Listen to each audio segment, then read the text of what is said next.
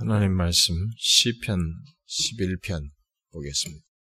시편 11편 어, 1절부터 3절 같이 읽도록 합시다.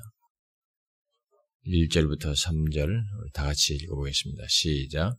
내가 여호와께 피하였거늘 너희가 내 영혼에게 새같이 내 산으로 도망하라 함은 어찌미 악인이 활을 당기고 화살을 시위에 먹이며 마음이 바른 자를 어두운 데서 소려하는도다. 터가 무너지면 의인이 무엇을 하랴? 어, 그동안에 우리가 이, 이, 오후 시간에 제가 틈틈이 기회가 될 때마다 어, 시편을 이렇게 한 절씩, 두 절씩 이렇게 살펴왔는데 우리가 1, 편에서부터 13편까지 다 했는데 어, 이 11편이 빠졌어요. 그래도 11편을 이제 오늘부터 또 틈틈이 어, 살피도록 하겠습니다. 음, 이 주일날 오후에 제가 이게 빈도, 어, 첫째 주는 성찬을 해야 되고, 어, 겨우 제가 셋째 주에 올라오다시피 하기 때문에 이 시편을 볼, 연속적으로 보지만은 이게 거의 한 달이나 두 달 간격으로 밖에 못 보게 되는데, 어, 이 시편은 시편대로 우리에게 아주 삶의 절절한 내용들을 피부적으로 와닿는 내용들을 많이 우리의 현실을 밝혀주는 그 현실과 맞물려서 이 신자가 고민하고 갈등하고 절규하는 것들을 말해주고 있기 때문에 상당히 실전적이죠. 실제적이고 그런 내용들을 우리가 보게 되는데 오늘은 이, 이 11편 보통 한 절, 두 절 하는데 여기는 3절까지 묶어서 좀 보려고 합니다. 이 시편 11편은 일반적으로 다윗이 사울에게 핍박받을 때 그런 과정 속에서 지은 것으로 알려져 있습니다. 그때 다윗은 자신을 잡으려고 하는 사울의 그 대적자들, 사울의 세력들이 상당히 그 어, 집요하게 잔인하게 어, 자기를 향해서 잡으려고 하고 있었고 심지어 죽이려고까지 생각을 했던 죽이려고까지 했으니까요. 그런 잔인한 적대자들로 인해서 심한 반대에 어, 직면해 있었죠. 다윗의 친구들이 바로 그런 처지에 있는 다윗에게 권하는 것입니다. 그에게 도망하라고 조언한 정도로 그에 대한 이런 음모가 거의 성공적으로 진행되고 있었습니다. 예, 바로 그런 상태예요. 이 배경을 보면은. 그래서 다윗의 친구들이 도망하라고 권면할 정도로 지금 위기스럽게 빨리 도망하라고 권할 정도로 상황은 무르익었고 아, 이 다윗에 대한 모든 음모는 성공적으로 잘 진행되는 그런 경험들이 많았었죠. 아, 그런 상황이 아, 그, 그렇게 음모가 진행되고 있었어요. 아, 그들의 음모로부터 거의 어, 헤어나올 수 없을 것 같은 상황에서 이 시편 기자는 자신의 신앙을 여기서 고백하고 있는 것입니다. 자, 그걸 우리가 이 배경적으로 생각해보고 어, 생각하면 됩니다. 이 사람이 자신의 상황에서 거의 헤어나올 수 없을 것 같은 상황이에요. 음? 그리고 이 대적이 만만치 않은 대적이고 자기 스스로 어떻게 이겨낼 수 없는 자기 힘으로는 할 수 없는 그런 사울이 이 다윗을 잡을 때의 상황은 사울 앞에서의 다윗의 힘은 상당히 약자입니다. 이건 강자이고 왕권을 쥐고 있었거든요. 세력을 가지고 군대를 지니고 있었기 때문에 그런 조건에서 모든 자기 스스로 거기서 헤어나올 수 없을 것 같은 그런 상황이에요. 그런 상황에서 자신의 신앙을 이제 드러내는 것입니다.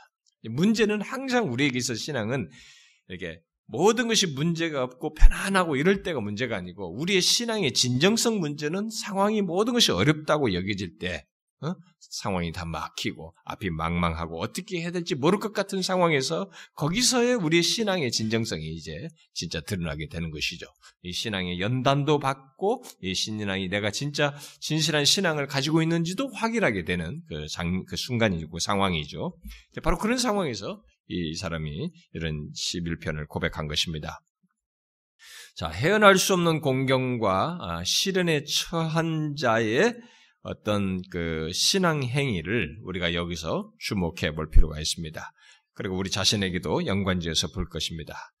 나라면 어떻게 할까? 나라면 이런 상황에서 어떻게, 어떤 태도를 취할까? 과연 나는 거기서 신앙적인 행동을 취할 수 있을 것인가?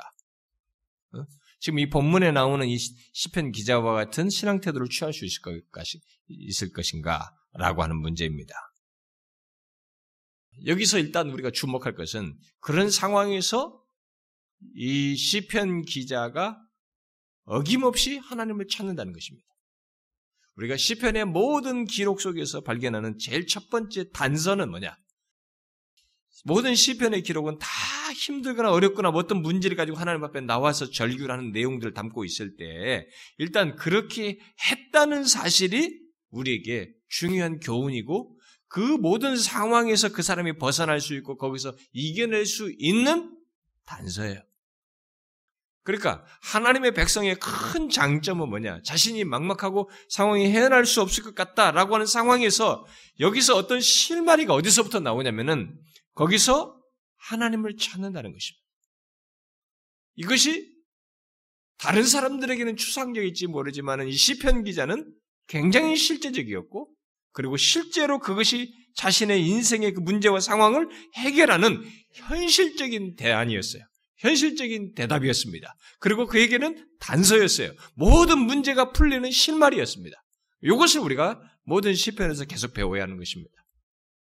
그냥 이런 시편이 고백된 것이 아닙니다. 이 고백된 것을 기록했다는 것은 그리고 때때로는 우리가 항상 보다시피 어떤 고백된 내용인데 끝에 이 사람이 이렇게 고백된 것이 어떻게 됐다더라라고 하는 결론이 안 나와 있어요.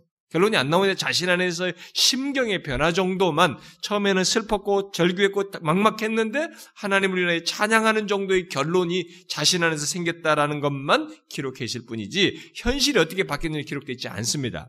그러나 이것을 계시로서 우리에게 보존돼 있고 우리에게 주었을 때 기록으로 남겼을 때 그리고 실제로 이 사무엘상 같은 데서 이 사람의 삶에 대한 기록을 보게 될 때 현실적으로 어떤 실마 결론이 이르게 됩니다. 하나님께서 이런 절규를 한이 상황에 대해서 어떻게 답을 주고 이 다윗의 인생을 일으켰던 이런 것에 대한 내용을 우리가 어느 정도는 추측하고 볼 수 있습니다. 그런데 그 모든 대답들이 결국은 이 사람이 이렇게 절규했던 이 내용들이 해결이 되는 그래서 그 다음으로 끝날 것 같은 인생이 그 다음, 그 다음, 그 다음에서 말년에 노년에 하나님 품으로 늙어서 가게 되는 그런 장면을 보게 됩니다. 그럼 그렇게까지 이렇게 수많은 상황들을 하나님 앞에 아렸던 그가 결국 거기까지 이르렀다는 것은 하나님께서 거기까지 계속 보존하셨고 그를 지키셨다는 얘기입니다. 인도하셨다는 얘기예요. 그러면 그렇게 될 수 있었던 단서가 다 뭐냐? 지금 여기서도 헤어날 수 없는 상황에 처해서 이런 기도를 하고 있는데 그게 뭐냐 이게? 하나님을 찾았다는 것입니다. 예수 믿는 자에게 이게 특권이에요. 우리가 하나님을 찾는 것입니다. 만일 이것을 비현실적이라고 생각하시면 그 사람은 예수를 다시 믿어야 됩니다. 미안하지만 그 사람은 예수를 제대로 믿는 사람이 아니에요.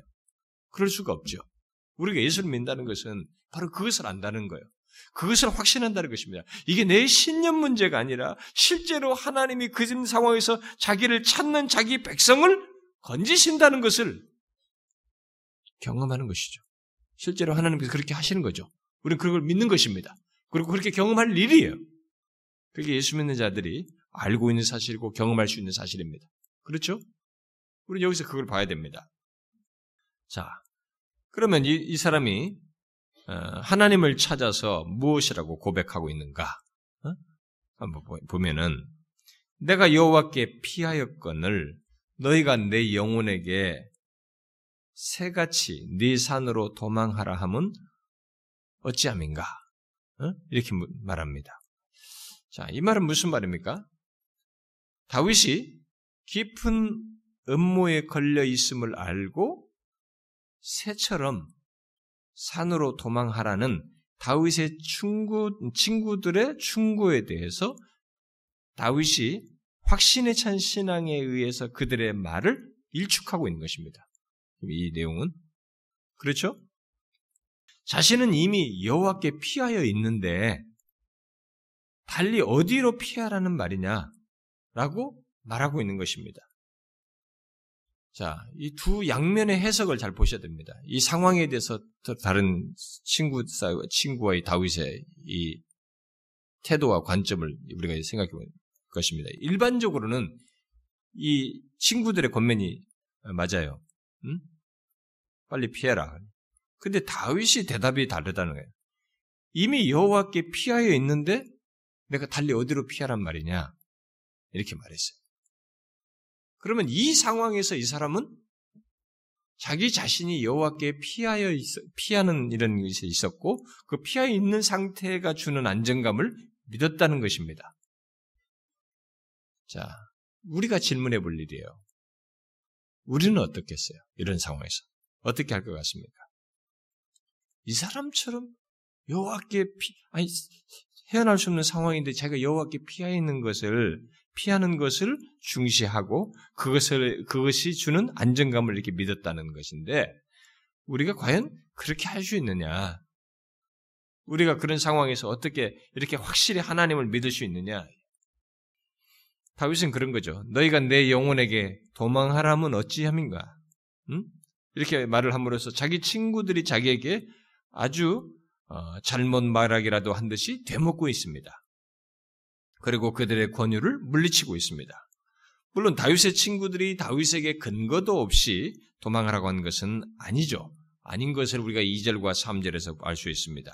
2절과 3절에서 그의 친구들이 다윗에게 즉각적으로 도망해야 한다고 말하게 된 이유가 거기에 어, 나와 있죠. 왜 그랬어요? 왜 그렇게 도망가라고 그런 겁니까? 그것은 사악한 자들이 이미 활을 당기고 있고 이미 살을 화살을 시위에 먹여놨기 때문에 탁 놓으면 나가는 것 같은 다 준비됐어요. 그냥 딱 관역을 맞춰놓고 당겨놨단 말이에요. 탁 놓으면 관역을 맞출 수 있는 상태만큼 자기는 그 관역이 돼 있는 것이에요. 그 정도로요. 예? 그런데 이 말의 시제가 미래 시제가 아니고 앞으로 그렇게 될 것이라고 말한 것이 아니고 완료 시제를 썼어요. 음. 그런 걸 볼 때 다윗과 그를 따르는 자들을 죽이기 위해서 모든 일이 이미 다 준비가 됐다는 것입니다. 어? 다 준비가 됐어요. 그래서 그들에게 닥칠 위험이 바로 코앞에 와 있다는 것을 시사해 줍니다. 굉장히 지금 거의 이제 끝난 사, 끝났다고 보는 거예요. 그런 상황이에요. 친구들이 그렇게 권면해 준 것이. 그래서. 그래서 사악한 자들은 마음이 바른 자를 어두운 데서 쏘려고 당사자만 지금 모르는 거예요. 지금 어두운 데서 딱 보고 있는 것이지. 쏘려고. 어? 그렇게 지금 말을 하고 있습니다. 쏘려고 하고 있어요. 이들은 마치 암살자처럼 어둠 속에서 관역을 겨냥하고 있는 것입니다. 이 다윗을 향해서. 아, 그것은 다윗이 그를 따른 자들과 함께 결정적인 위험에 처했다는 것을 말해주는 내용이죠. 게다가 다윗에게 도망하라고 권면하는 자들의 시각에서 볼 때 그 당시의 상황은 이 3절 말씀대로 터가 무너진 것 같았어요. 그래서 그들은 도망하라고 다윗에게 말하면서 터가 무너지면 의인이 무엇을 하랴? 이렇게 말하고 있습니다. 그 터가 무너지면 의인이 무슨 의미가 있겠느냐?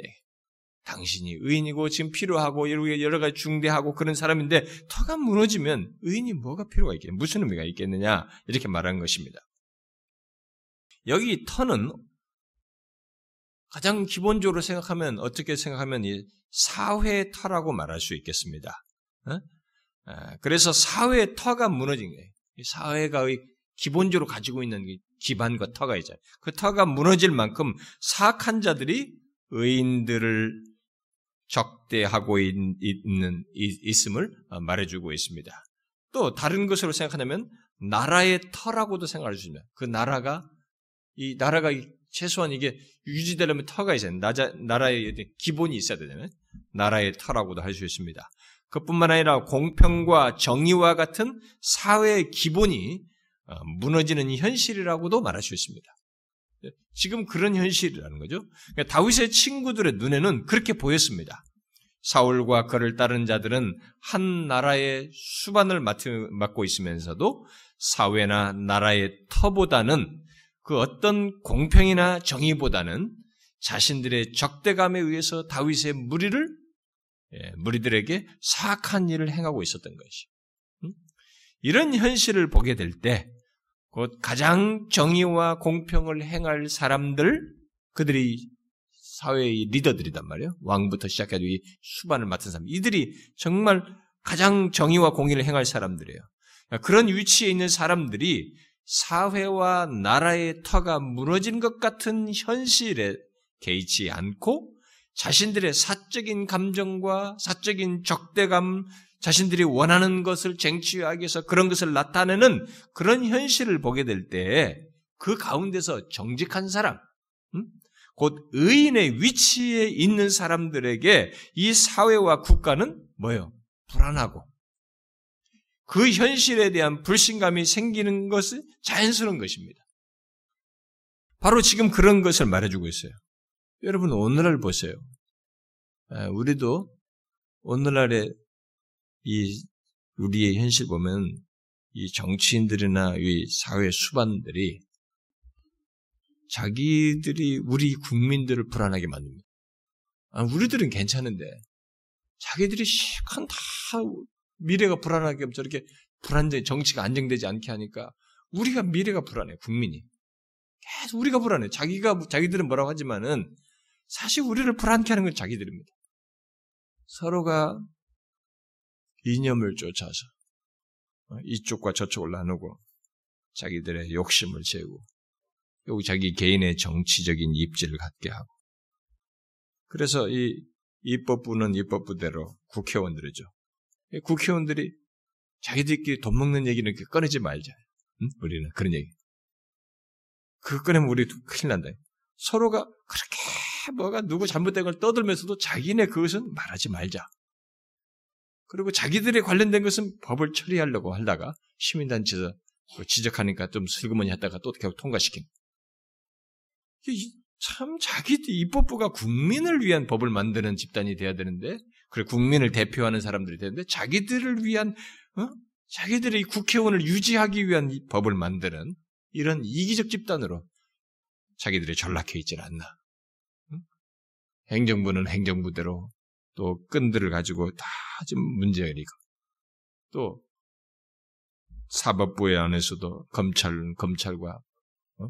법관은 법, 법원대로 서로가 이 자존심 싸움을 하고 경찰청들은 결창대를 하고 아 진짜 불안합니다 우리는 어? 믿을 데가 없어요 여기 어디가 뭐 그러니까 이 정치인 바뀌면 또 막 이 뭡니까 이 저기 기업인들은 또 떨어요 자기들의 이 돈 버는 이 생활에 이, 이 사람들과 연루돼 있기 때문에 정치가 이게 서포트를 해줘야 되니까 근데 이 사람들이 자꾸 그걸 가지고 돈, 돈 뜯어 먹는단. 어?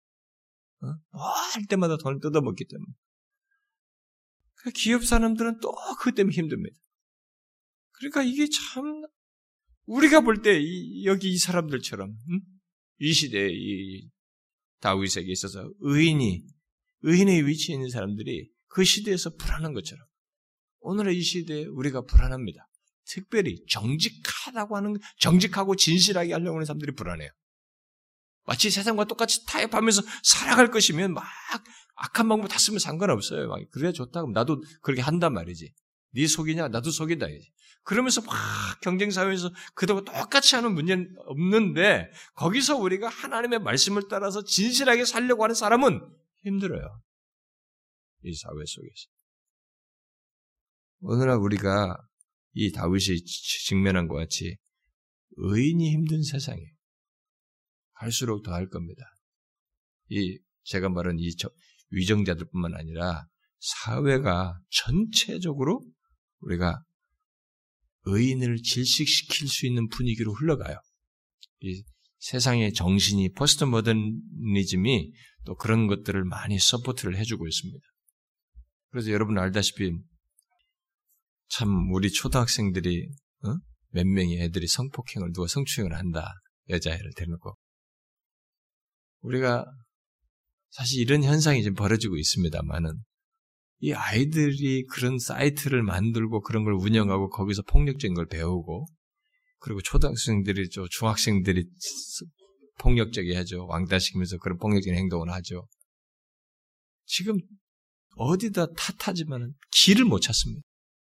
선생이 해야 된다, 뭐가 해야 된다, 누가 다 말하지만 교육부를 얘기하고 뭐 교육 제도를 바꾼다, 뭐지 길을 못 찾습니다. 여러분 보세요. 길을 못 찾을 수밖에 없습니다. 이 세상은. 이 세상에서는 답이 없어요. 이 부패한 인간성을 어?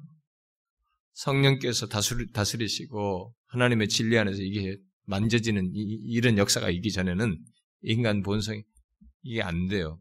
그나마 일반 은총 영역에서 두 가지로 사람을 그것을 다룰 수 있었습니다. 그게 뭐냐면은 인간이 가지고 있는 이 양심을 양심에서 움직일 수 있는 도덕이 우리 사회 속에서 유지되거나 그다음에 법이에요.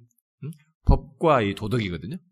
양심은 인간이 가지고 있기 때문에 그 양심을 이 법과 도덕을 가지고 이렇게 컨트롤해서 일반 은총 영역 안에서 세상을 이렇게 하나님께서 다스리는 거죠. 예, 유지하시는 것이죠. 근데 우리가 지금 이걸 깨버리고 있습니다. 일반 사회와 이 도덕의 가르침 속에서 도덕을 다 빼가고 있습니다. 도덕이 중요하지 않다는. 어? 이제 가지고 도덕이 중요하지 않다는 것을 이, 도, 이 애들 가르침 속에서 다 빼버렸단 말이에요. 그러니까 아이들이 도덕을 크게 신경 쓰지 않는 사회고 자기가 얼마든지 할 수 있고 내 개인이 중요하고 내가 하고 싶은 대로 하는 것을 중요시 여기는 한 사람 자기 자, 자기 자신만을 높이는 자존감만을 높이 주장하는 이런 현실로 가다 보니까 이제 이런 현실이 벌어져 못 막는 순서가 돼 버렸습니다. 그래서 최근에 뭐 인문학이 다시 부음을 일으키고 인문학을 하는 사람들의 그런 책들을 뭐 정의란 무엇인가 외국의 교수가 와서 그런데 사람들이 관심을 아 인문학이 중요하구나 이제 와서 이제 그런 얘기를 사람들이 한단 말이에요. 인문학이라고 하는 것이 그나마 이런 인간 세계의 도리와 정의와 이런 것들을 도덕적인 이런 것들을 이렇게 생각하게 해주니까 그런 얘기를 꺼내는 거예요. 근데 그 정도가 아닙니다. 인간의 양심을 정확히 비추어 줄 수 있는 뭐가 있어야 되는데 이런 최소 기능들이 다 같이 무너져요. 그러니까 우리 아이들부터 이 지금 상황에서 터가 무너지는 진짜 사회 터가 무너지는 이런 현실을 위에서부터 같이 보여주면서 어린 아이들까지 무너지고 있어요. 진짜 초등학생, 중고등부 이런 아이들이 터가 무너지는 것을 경험하고 있습니다. 그래가지고 신문에 보면 아이들에게 왕따 당한 이런 애들이 어디 하소연을 못 한다는 거예요. 어디 정신병에 걸리고 우울증에 걸리고 아예 뭐 지체, 정신 지체자로 바뀌고 그 왕따 당하면서 얻어 터진 애가 나중에 정신질환. 근데 어디서 하소연을 못 한다는 거예요. 하소연을 못하는 사회가 무서운 것입니다, 여러분. 여러분들이 만약에 외국에 유학 유행, 여행 가보세요. 여행 가는데 누가 여러분에게 와서 막 해코지라고 막 한다. 근데 누구한테 막 경찰이라도 하소연을 해서 통하는 사회면은 괜찮아요, 거기는. 근데 이렇게 막 이거 어떻게 나, 날 도와달라 했는데 저쪽에서 우습게 알아요. 뭐 있을 수 있다. 그럼 뭐 황당합니다. 나만 손해고 어디서 하소연을 그런 사회 속에서 사람이 바른 것을 하고 내 자신을 지탱시키고 유지한다는 것은 굉장히 어려운 것입니다. 그러면 진짜 불안합니다. 그 다음부터 이동하기 어렵습니다. 모든 게 다 불안해. 다윗이 처한 이스라엘 사회가 그랬어요. 다윗 시대 그 상황이 그랬습니다. 어디서도 자기를 이렇게 안전하게 있을 수가 없는 그런 상황이죠. 근데요, 갈수록 우리는 의인이 그런 어려움을 겪는 현실을 경험하고 있습니다. 터가 무너지는 것이죠. 마음의 불안을 갖게 되는 것입니다. 그래서 의인이 무엇을 하랴? 이렇게 말하고 있는 것입니다. 이 말은 의인이 어떻게 이 상황을 바꿀 수 있겠는가? 이런 말도 되겠죠. 또는 의인이 그 상황에서 할 수 있는 것이 무엇이겠는가? 라고 하는 말이기도 합니다. 어떻게 하겠느냐? 곧 의인들은 그 상황에서 아무것도 할 수 없다는 것입니다. 의인들은 그들의 계략과 죄악을 막을 수 없다는 뉘앙스로 하는 말입니다. 자, 있을 법한 충고예요. 그게 현실이에요.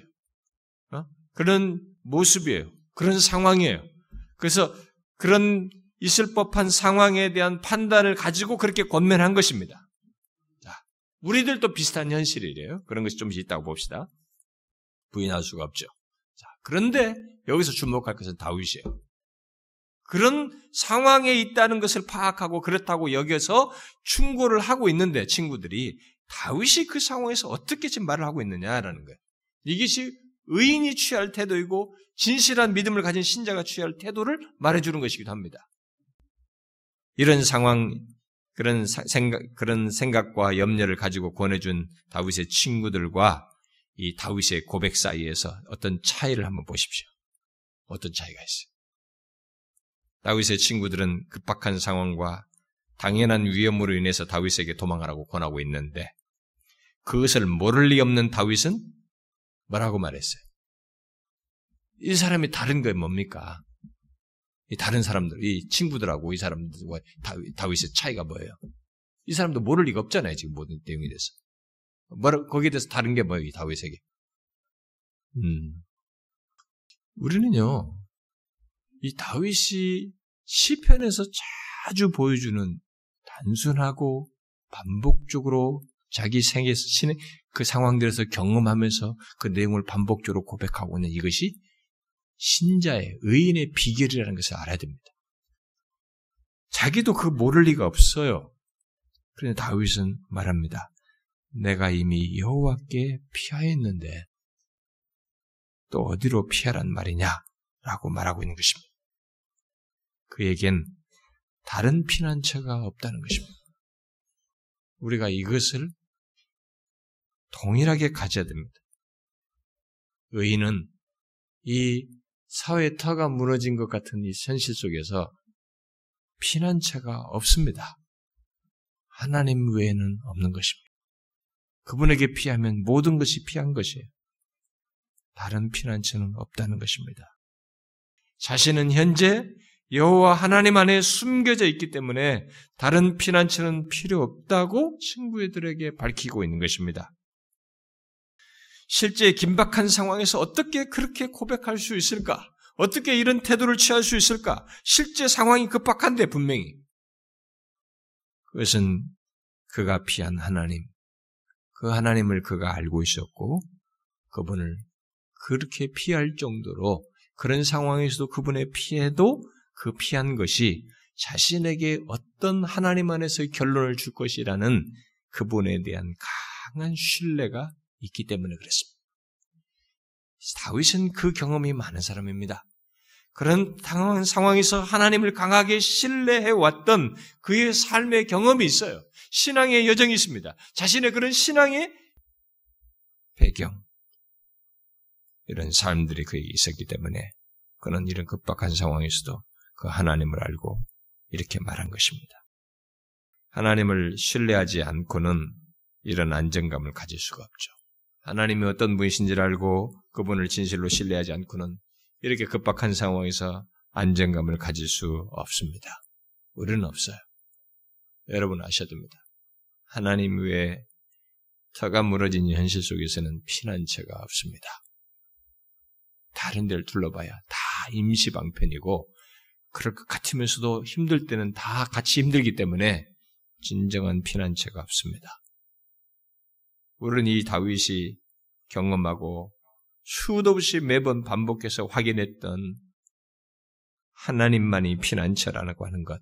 내가 그분께 피하여 있으면 그것이 다른 길이 없고 그것 안에서 자신의 안, 안정, 자신의 하나님께서 자신을 인도하실 것에 대한 이런 믿음을 우리가 동일하게 가져야 되는 것입니다. 보통 사람, 사람들이 가진 안정감은 눈에 보이는 것에 같습니다. 그렇죠? 우리는 안정감을 눈에 보이는 것에 의해서 갖게 됩니다. 아, 그런데 다윗은 놀랍게도 눈에 보이는 것은 더 급박한데 자신의 안정을 눈에 보이지 않는 하나님께 두고 그 안에서 가졌습니다. 이게 신자입니다. 이게 저와 여러분이 가져야 할 경험이에요. 우리는 이, 경, 이, 이 사실을 삶 속에서 반복해서 많이 가져야 됩니다. 우리는 보이는 것에서 안정을 갖는 사람들이 아닙니다.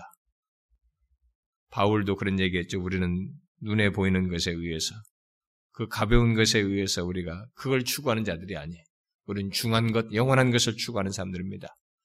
우리는 그 하나님 눈에 보이지 않는 하나님 안에서 안정을 갖는 사람들입니다.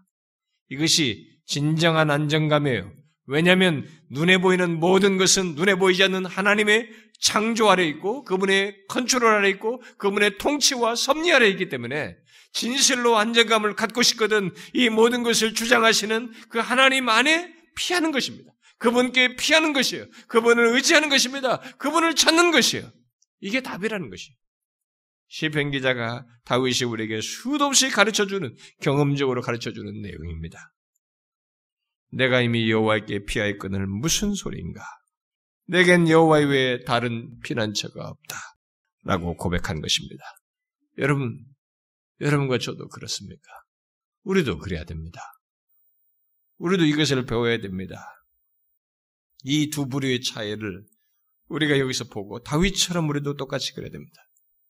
여호와께 피하였거늘 여호와께 피하는 것이 터가 무너져도 우리의 삶의 기반이 무너져도 사회의 기반이 무너져도 우리는 여호와께 피하는 것입니다.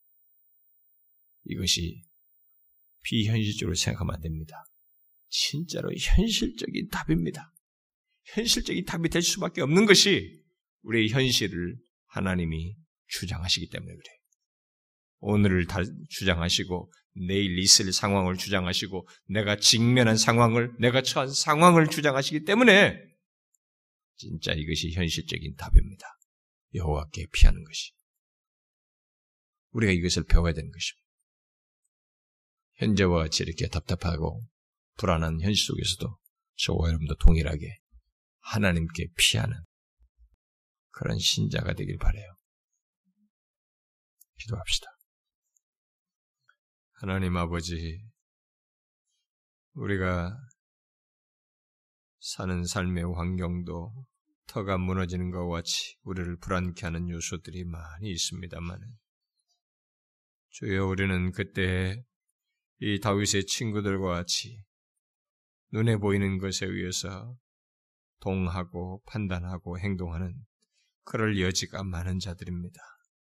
그러나 다윗이 그런 상황에서도 여호와께 피함으로써 그 안에서 자신의 안정감을 가졌던 것처럼 우리가 항상 이런 막히고 답답한 헤어날 수 없는 상황에서도 설사타가 무너진 같은 현실 속에 있어도 하나님께 피함으로써 그 안에서 우리 자신의 존재와 삶을 바라보고 우리의 장래를 예견하며 그렇게 주님을 의지하며 나아가는 저희들이 되게 하여 주옵소서. 주여 그러지 못할 만큼의 어떤 모습과 상태가 있거든 우리를 깨우쳐 주시고 그럴 믿음을 갖게 하여 주시옵소서. 예수 그리스도의 이름으로 기도하옵나이다. 아멘.